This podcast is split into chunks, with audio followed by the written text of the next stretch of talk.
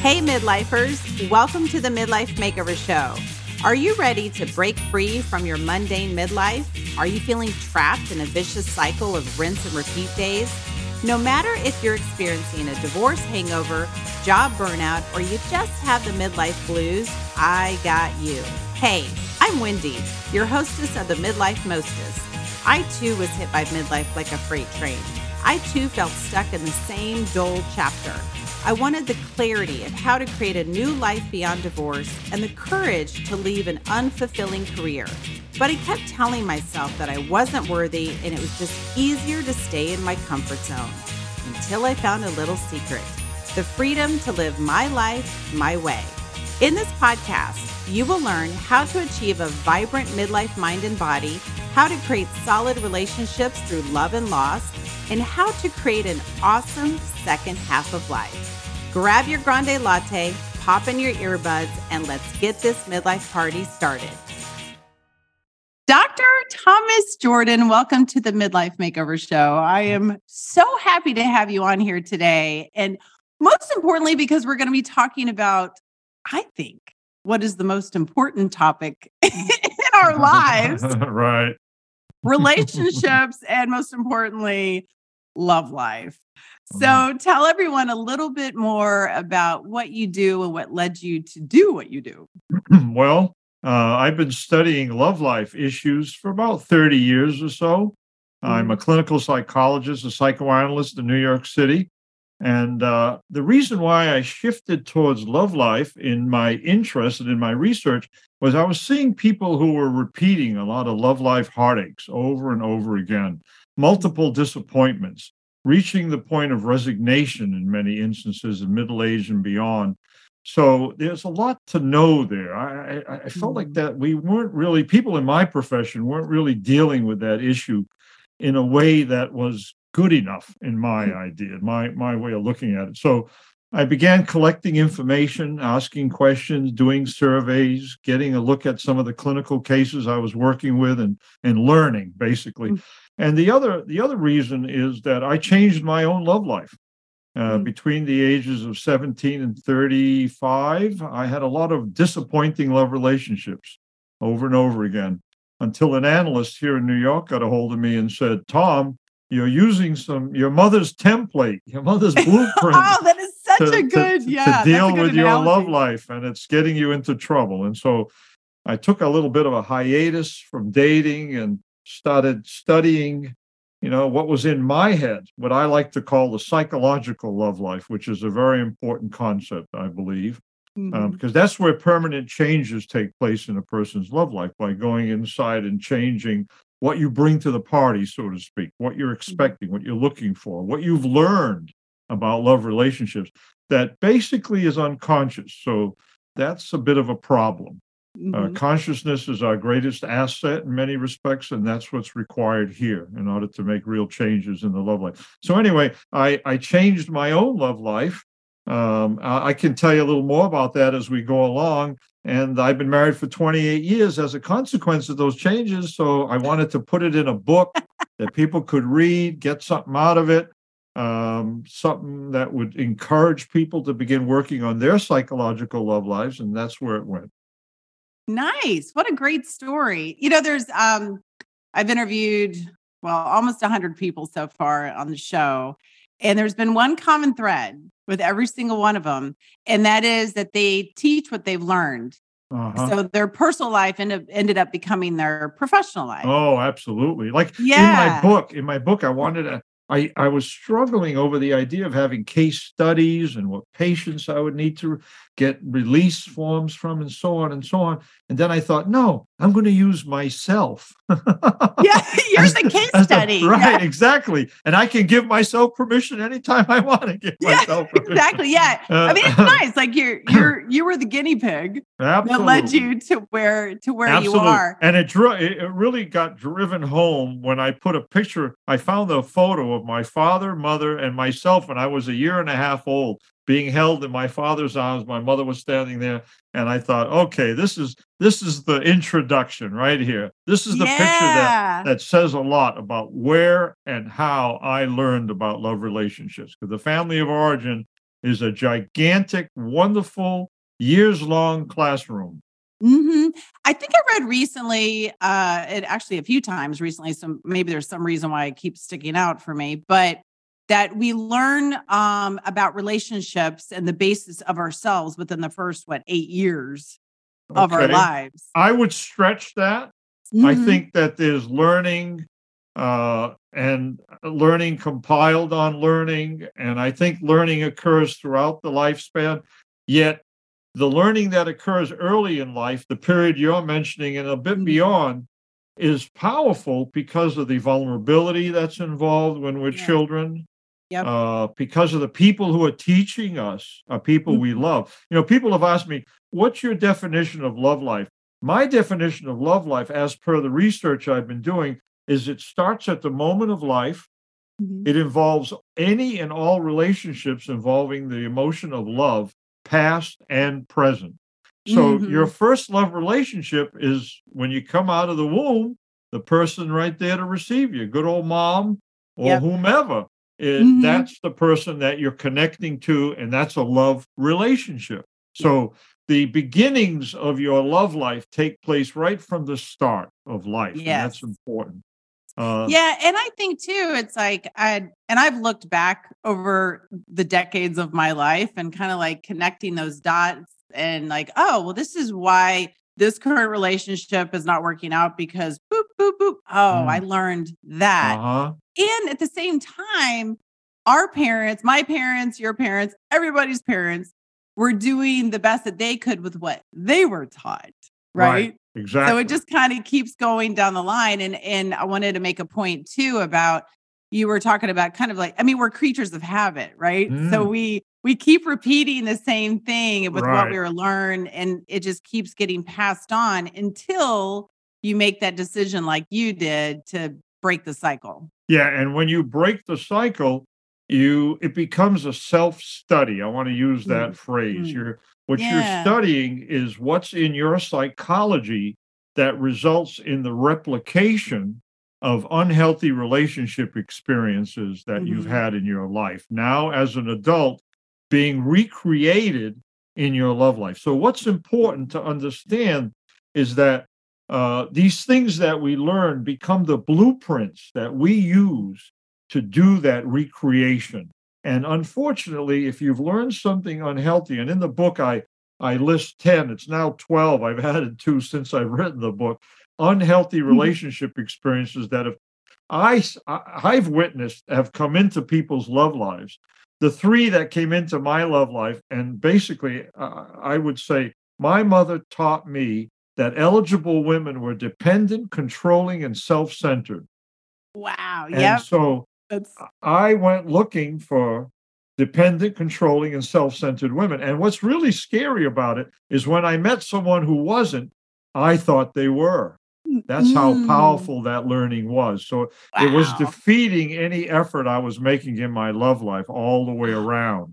So when I was able to enter what I call in the book, I, I call it an, an unlearning method, a three step unlearning method to unlearn what I had learned so that Mhm. I could move my love life consciously in a new direction. That's when a bunch of new opportunities opened up.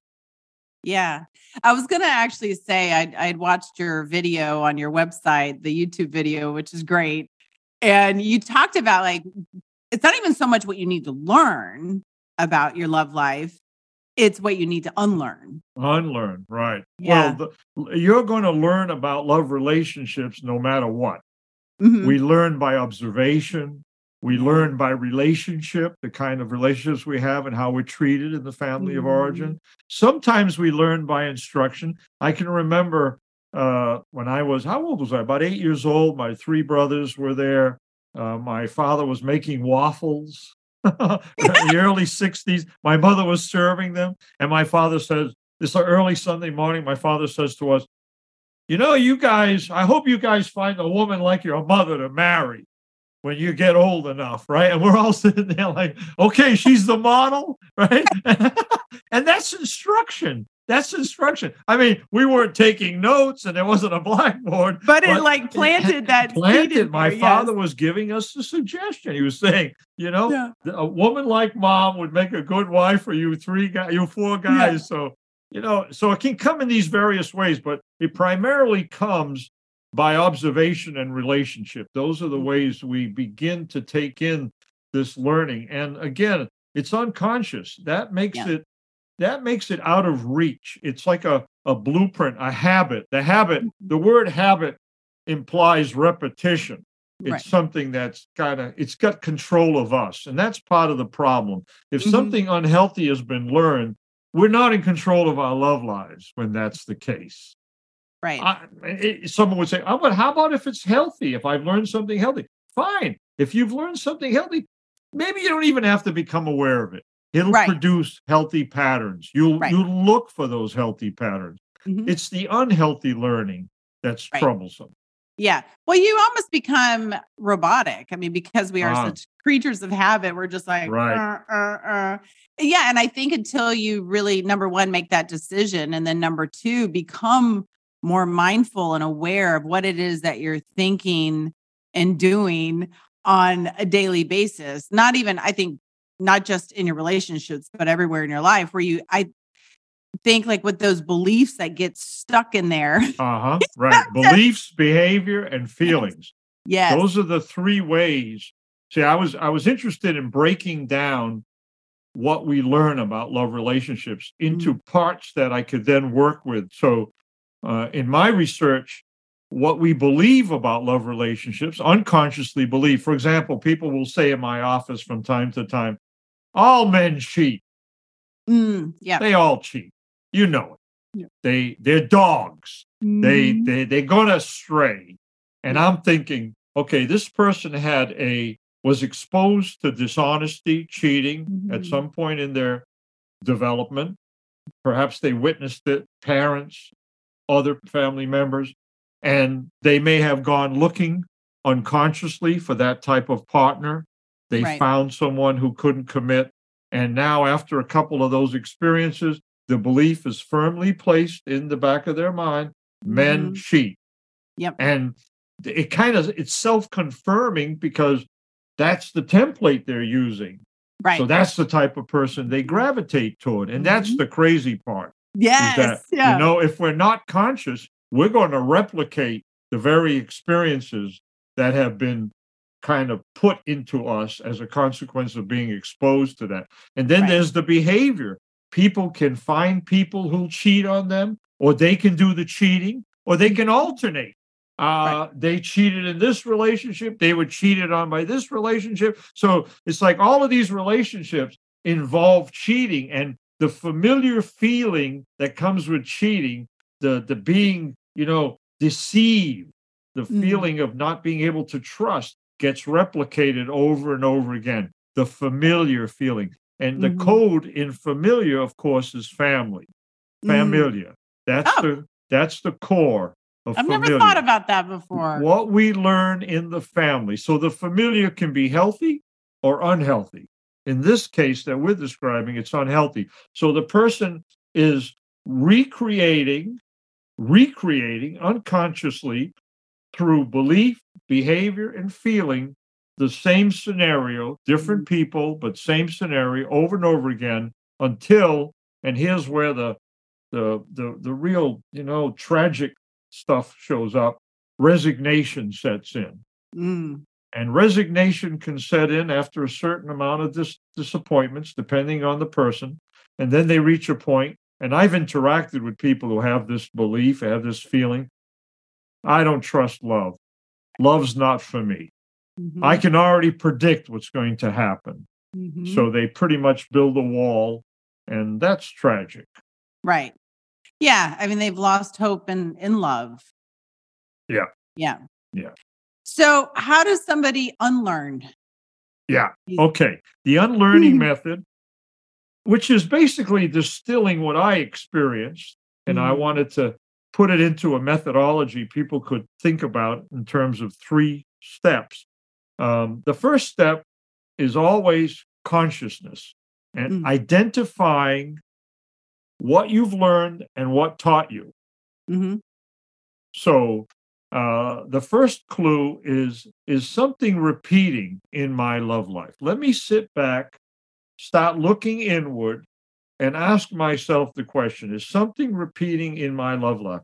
Am I finding the same kind of people over and over and over again? Is Mm. the same theme showing up in my love life?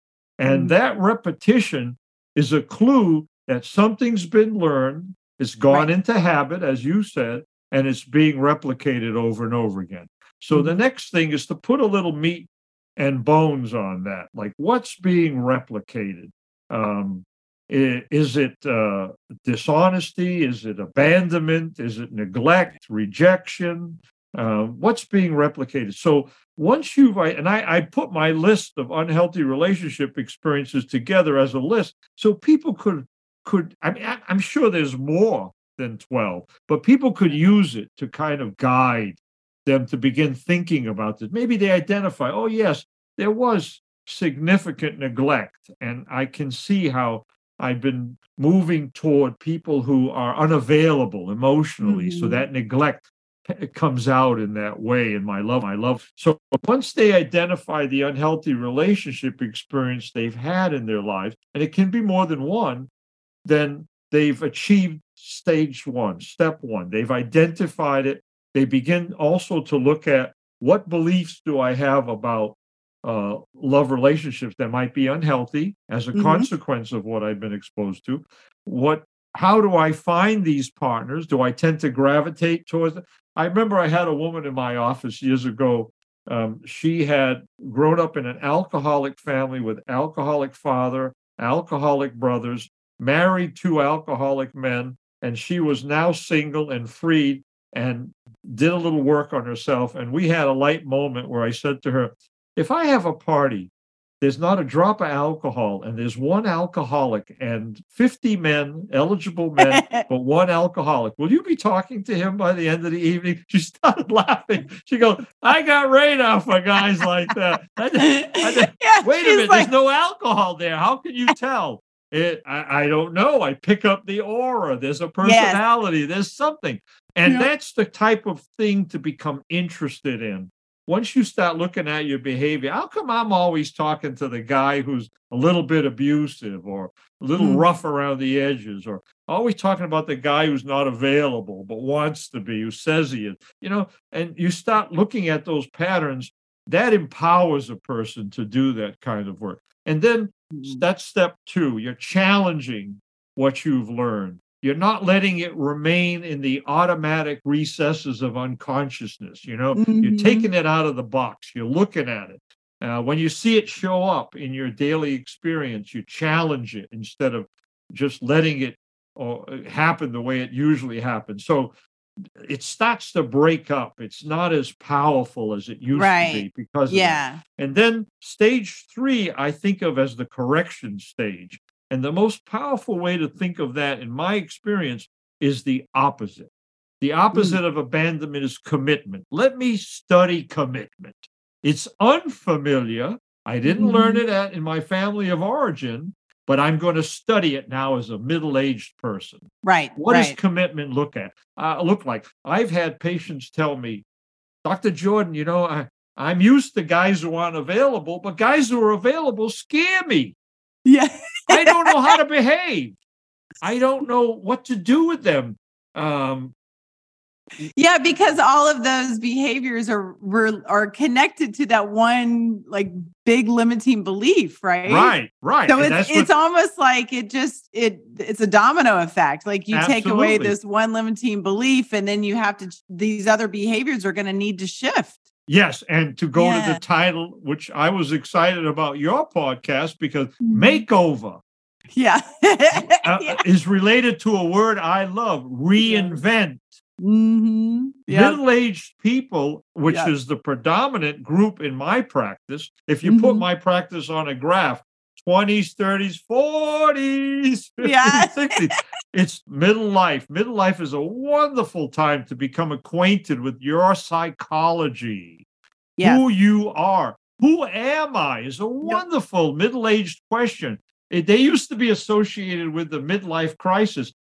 Let's think of it as a midlife opportunity. Yes. And I always say awakening. And I'm like, it's awakening. Your time to beautiful. Awaken. That's beautiful. Yeah, yeah, so yeah. now uh, you're old enough and young enough. You're mm-hmm. old enough to look at what you've learned and you're young enough to implement something new, to recreate, to create, not recreate, to mm-hmm. create something new, reinvent yourself, realize what I've learned is limited and producing disappointment. Let me go in the opposite direction.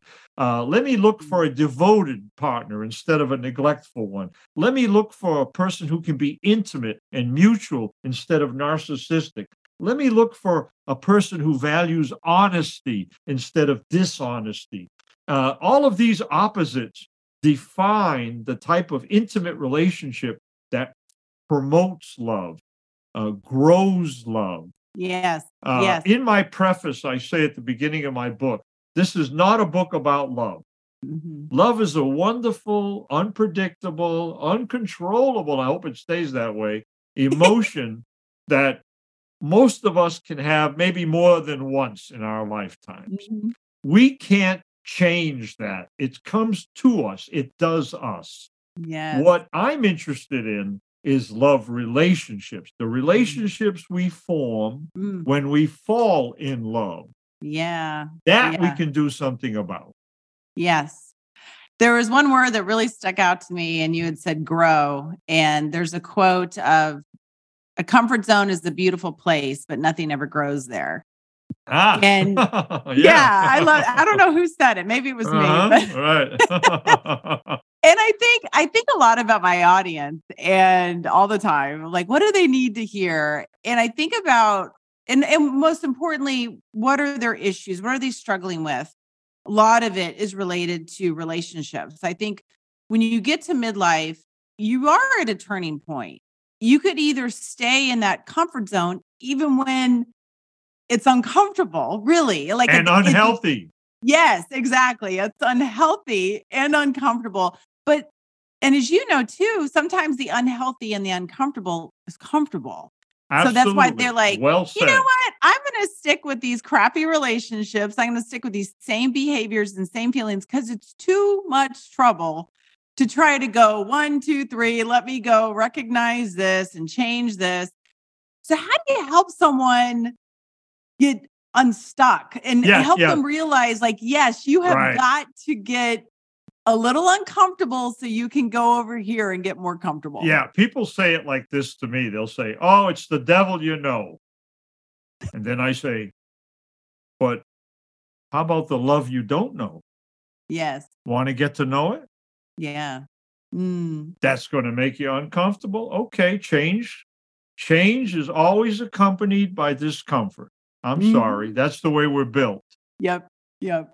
Exactly. you said it well. I mean, when you're going to make change, there's going to be discomfort. If you accept that fact, then you coexist with that discomfort better.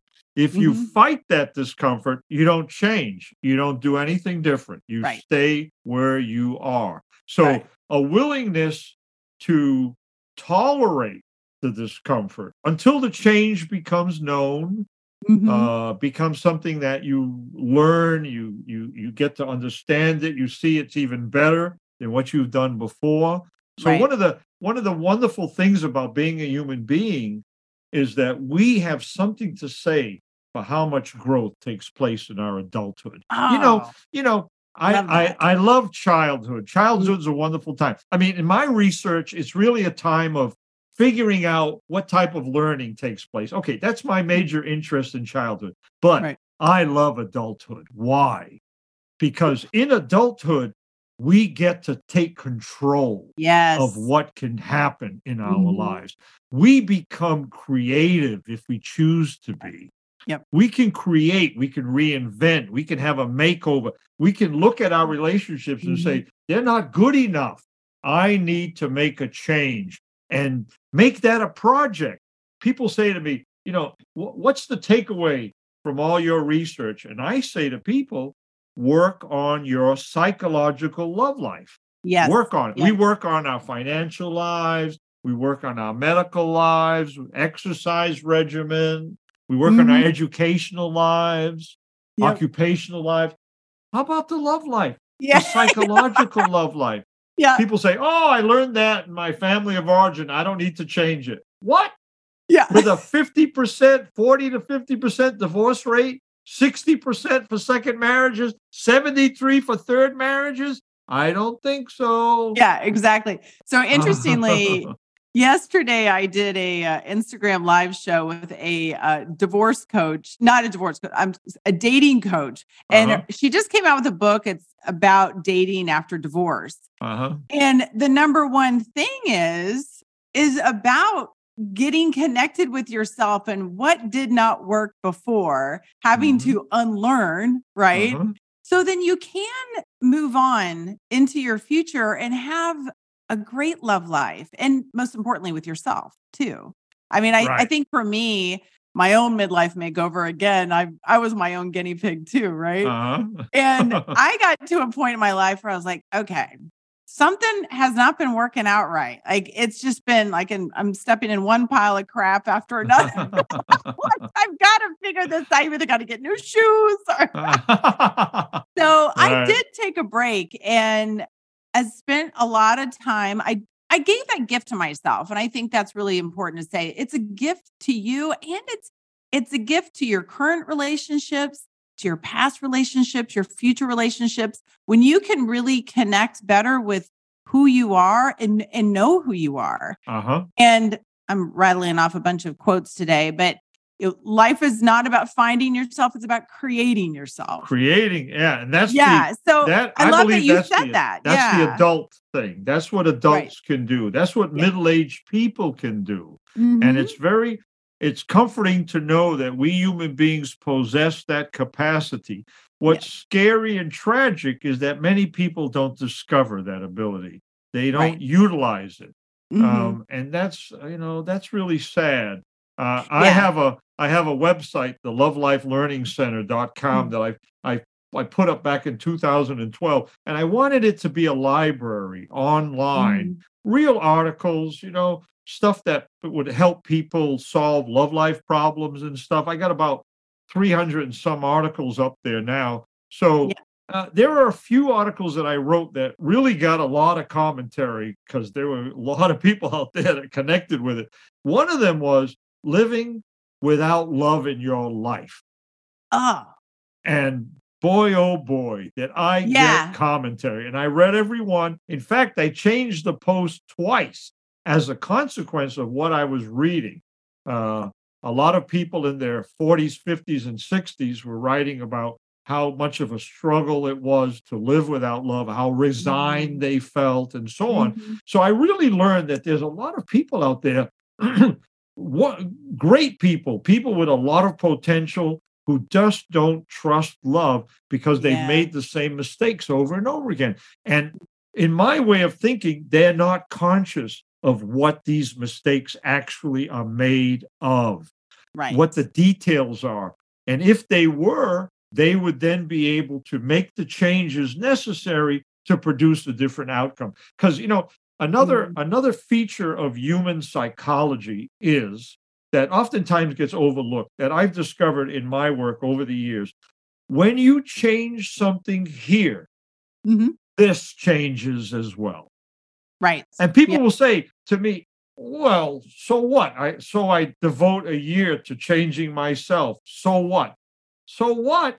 Everything changes. The people that come to you change. What mm-hmm. you look for changes. What Right. you're capable of tolerating and and and appreciating in your life changes. Your contexts change so much more. Yeah, and and it's almost it's wild because as I look back, even in the last few years of my life, what has come my way without technically even asking for that to come my way, because as you know, thoughts thoughts become things. Thoughts are energy. Your Uh-huh. behavior is energy. Uh-huh. It right. all like you're like this little feelings ball or of- energy. What- what is that? feelings or Feeling, energy. oh yeah, too. huge. Uh-huh. Yeah. Or I Right. think of it as um emotion as energy in motion. Ah, that's right. Right? Uh-huh. Yeah. And you know how I define feeling? Emotion. Emotion is what we're born to experience uh, Mm. anger, grief, love. Yes. Feelings are emotion and learning combined. Ah, interesting. See, I've learned something. I'm not going to unlearn that one. I like that one. That is that is so true. That is such a good uh good way to put it. Yeah, and I I think that I think one thing that's really good to point out here, it's all possible to change because just with you know studies of neuroscience like you can rewire your brain you can rewire that behavior you it's very very possible but you have to go into it like yes i can do this yes i'm willing to change and before you know it sometimes you like you wake up and re- realize that your life has changed that you have changed Yes. Yeah. And learning, learning is a wonderful asset. It's our greatest asset and our greatest liability. mm-hmm. If you learn something that progresses your life, that improves your life, that grows you as a person, that's beautiful. That's wonderful. You could learn something that gets you stuck, interferes with your growth. So, and learning takes place from the beginning of life, right at the beginning. So, I I've just over the years, the more I do this work, the more I realize how important learning is. But Mhm. When it's unconscious, that's when it's scary. Unconscious learning means that we pick up so many things and then we lose track of what these things are, but they're not gone. They're in the Right. closet, they're in the back room. They're Right. very active in predicting our experiences in life. yeah it's like there's a little sponge up here just Uh-huh. soaking it all up that's a that's a scary and wonderful metaphor. I mean, yeah sponge. yeah. Yeah. yeah but then i think too uh with the metaphor you can squeeze out the sponge and squeeze out what you don't need Well, well, let you take it out of your head and look at it. Okay, what's yeah in this sponge? exactly Let me let me extract the liquid and take a look at what's in the bowl. Oh, yeah exactly mine was a little moldy but I don't want that one or that one.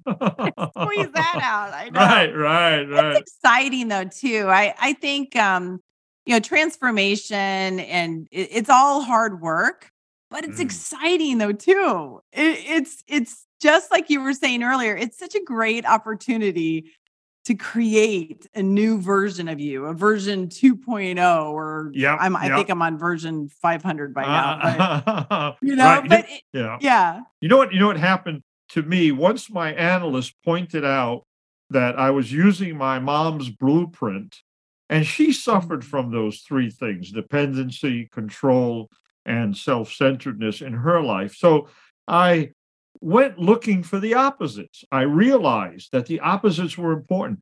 But I wanted to, I was a little freaked out about dating and love relationships. You know, I was like, wait a Yeah. minute, I got to get a handle on this a little bit better. So what I did, and I think I look back on it as an internship, I developed very intimate relationships, non-sexual, non-romantic, with women. And I Uh-huh. had a few best buddies for a few years, hung out with them. I never had a sister. My mom was the only model in my Mm. family. So, and, and my friends, my female friends were independent, not controlling, and not self-centered. And as I think back, I hung around with them. We met people uh, and we talked to each other about it. We spent time together. We were interested in each other's development. It was a friendship, real friendship. I had never had that kind of Mm. depth of friendship with a woman before in my life. Women were restricted to dating, romance, this kind of thing. So I was broadening my concepts. I was I was taking a look at something different from what I had familiar, what was familiar Mhm. in me. So it was so interesting that when those relationships began to, you know, uh, my my best female friend moved away, and our relationship cooled, and, and it wasn't shortly after that my wife showed up, Mm. who was is she's in the next office over there. she is independent, not controlling, not self-centered. So it's like, wait a minute. I changed something in my expectations. yes It's now a conscious search. It's not an unconscious sponge thing that Yeah, I'm not yeah. aware of or have anything to do with. Right. I'm not being controlled by what I've learned. I'm now in charge of what I've learned and I'm mm-hmm. changing. I'm unlearning and I'm learning something better. And when I was able to do that, I realized wait a minute, an independent, not controlling, not self centered woman is a better partner, is someone. Who's available for love. Mm. relationship, a healthy yep. love relationship. Because there are lots of people out there and I was one of them for many years who's not prepared for love relationship, for not prepared for of a healthy love relationship. There's a little bit of work they have to do on themselves. Maybe mm-hmm. they want to be, maybe they'd like to be. Right. But sometimes and I think of people sometimes earlier in life in your 20s, a lot of the relationships, you're learning a lot about them. You know, you reach your 30s and 40s, you're thinking, okay, I need a companion. Yeah. Uh, yep. I, I get a little more serious. That's the way I experienced it. Great fun in Manhattan nightlife. Then I reached the point where, okay, I'm I'm now in my middle 30s. I'm turning yeah. 36. I have to think about my life. Like, what, what kind of life am I going to lead? Right. You know, uh, mm-hmm. I want something more meaningful. When that relationship focus started to show up in my mind, I had some tools that I could use to start telling myself stuff like, okay, let me start asking, are you someone I used to say it inside my head, like, are you are you a serious person when it comes to relationships? no, yes, no. you know, and start evaluating right. your relationship experiences in that mm-hmm. way. And when you're doing that, I think the probability of finding a healthy love relationship goes up. Yeah, I totally agree. And I think too, with uh, obviously most of my audience being people at midlife and a lot of them having divorced, I think what they're finding too is that they are looking for something different. You're not looking for like when you're in your 20s, you might have just been looking to have fun, but then eventually you're like, okay, I need to have, I need to find someone that, you know, we're, we're going to have children, we're going to have this household. And then you're in your 50s or 60s and it's a totally different ball game you're not looking for those same things uh-huh. and if anything too I, I, think it's it does cause you to re- reflect and then also decide what is important to you what are what what do you really want for that second half of life yeah and who do you want like, by your side right, right? questions like that are very powerful yeah. very mm-hmm. powerful because yeah. now you're you can see how you're now you're, you're working on the inside you're asking questions you're reflecting you're considering your again that's the work of the psychological love life what do i want right what, what have i wanted versus mm. what do i want that could be healthier and better for mm-hmm. me uh, as an individual and that that's that's a person shifting their psychological love life in a direction that will produce a better outcome. Right. Interestingly, uh, I was just thinking, you know, when I was a child, I was abandoned as a child. My first love relationship, he abandoned me. He just wasn't available, really, right, for love.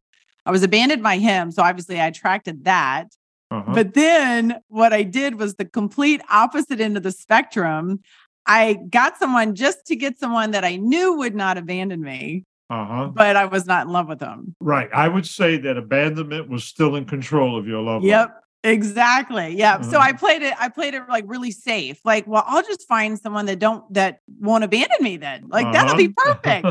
and even though I felt very safe, mm-hmm. it just wasn't for me. Uh-huh. Right. You know, so right. it's it yeah so i had to step out of that and go okay wait a minute we got to drop this abandonment thing but uh-huh. that that's and, what unlear- unlearning it means you move it out of your love life experience yes. you're not you're not allowing it to to to determine what gets yes. chosen and doing right. the opposite is just the same influence you're doing yeah. You know, what i mean is uh, uh, the unhealthy opposite. See, the unhealthy op, mm-hmm. the healthy opposite is someone who can make a commitment. The unhealthy is dependency.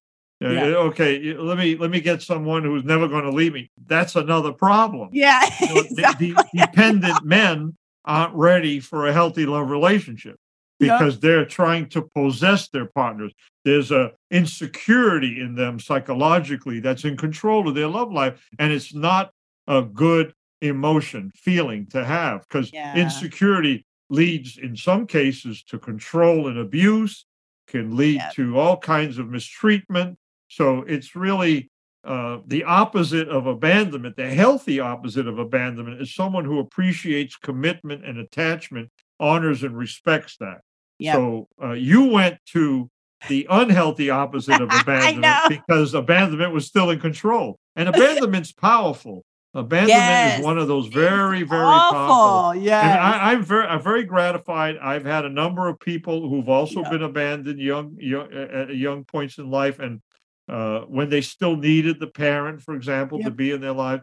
And I'm, I'm, I'm very, I'm very happy to say that I've had the privilege of, of Mhm. accompanying a number of people who were able to move away from unavailable partners Mm. and really develop the filter required to filter out people who Mm-hmm. weren't quite ready for the type of attachment that produces a healthy love relationship. So right. it's like a filter for any manifestation of abandonment. Let me get this out. Yeah. Let me attach this to the past because that's where it Mhm. belongs. Um, I don't forget it. I just don't let it have the kind of determining power that it wants to have.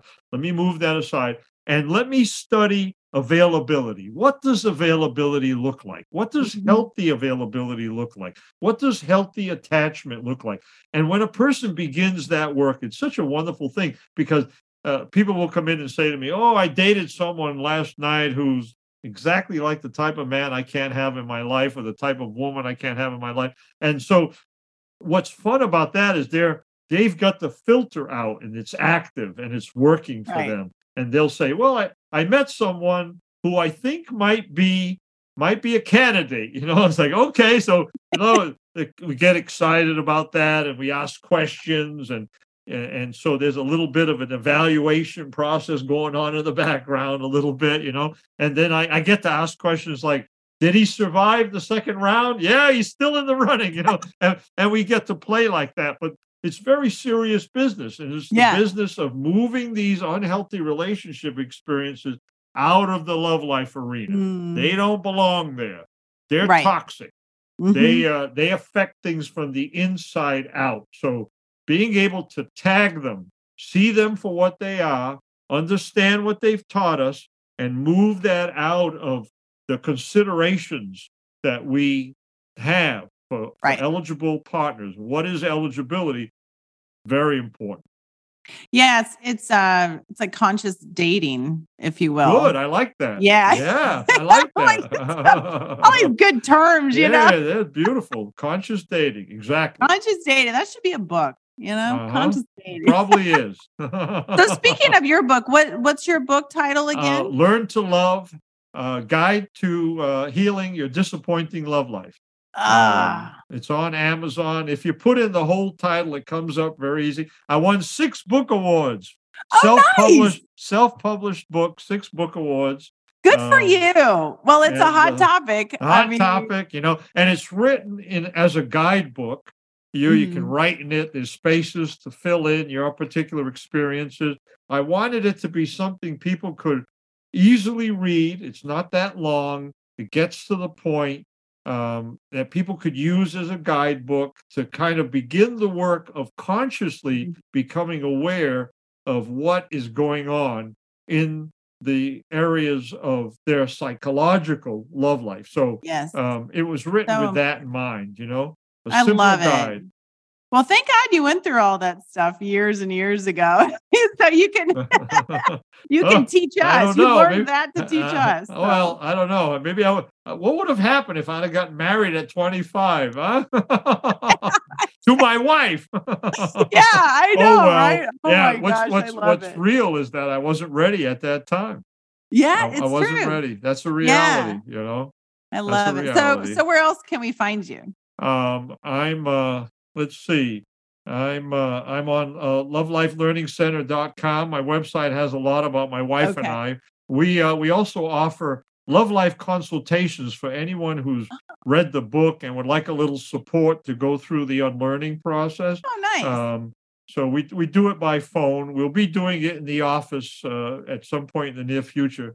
But uh, uh, you know, sometimes there are barriers to making these changes, psychological barriers, and Yep. helping people become aware of the, what those barriers are allows the the love life work to to progress a little bit more easily. Yeah. So, so It's always good to get another well. perspective. Yeah, yeah, Sometimes you, Yeah. yeah. yeah. Well, you've been so amazing. I, I've had a blast. You blast learning about love. Thank you for inviting me, Wendy. The spontaneity was wonderful. yes, yes. Thank you so much. Did this podcast inspire you, challenge you, trigger you to make a change, or spit out your coffee laughing? Good. Then there are three ways you can thank me.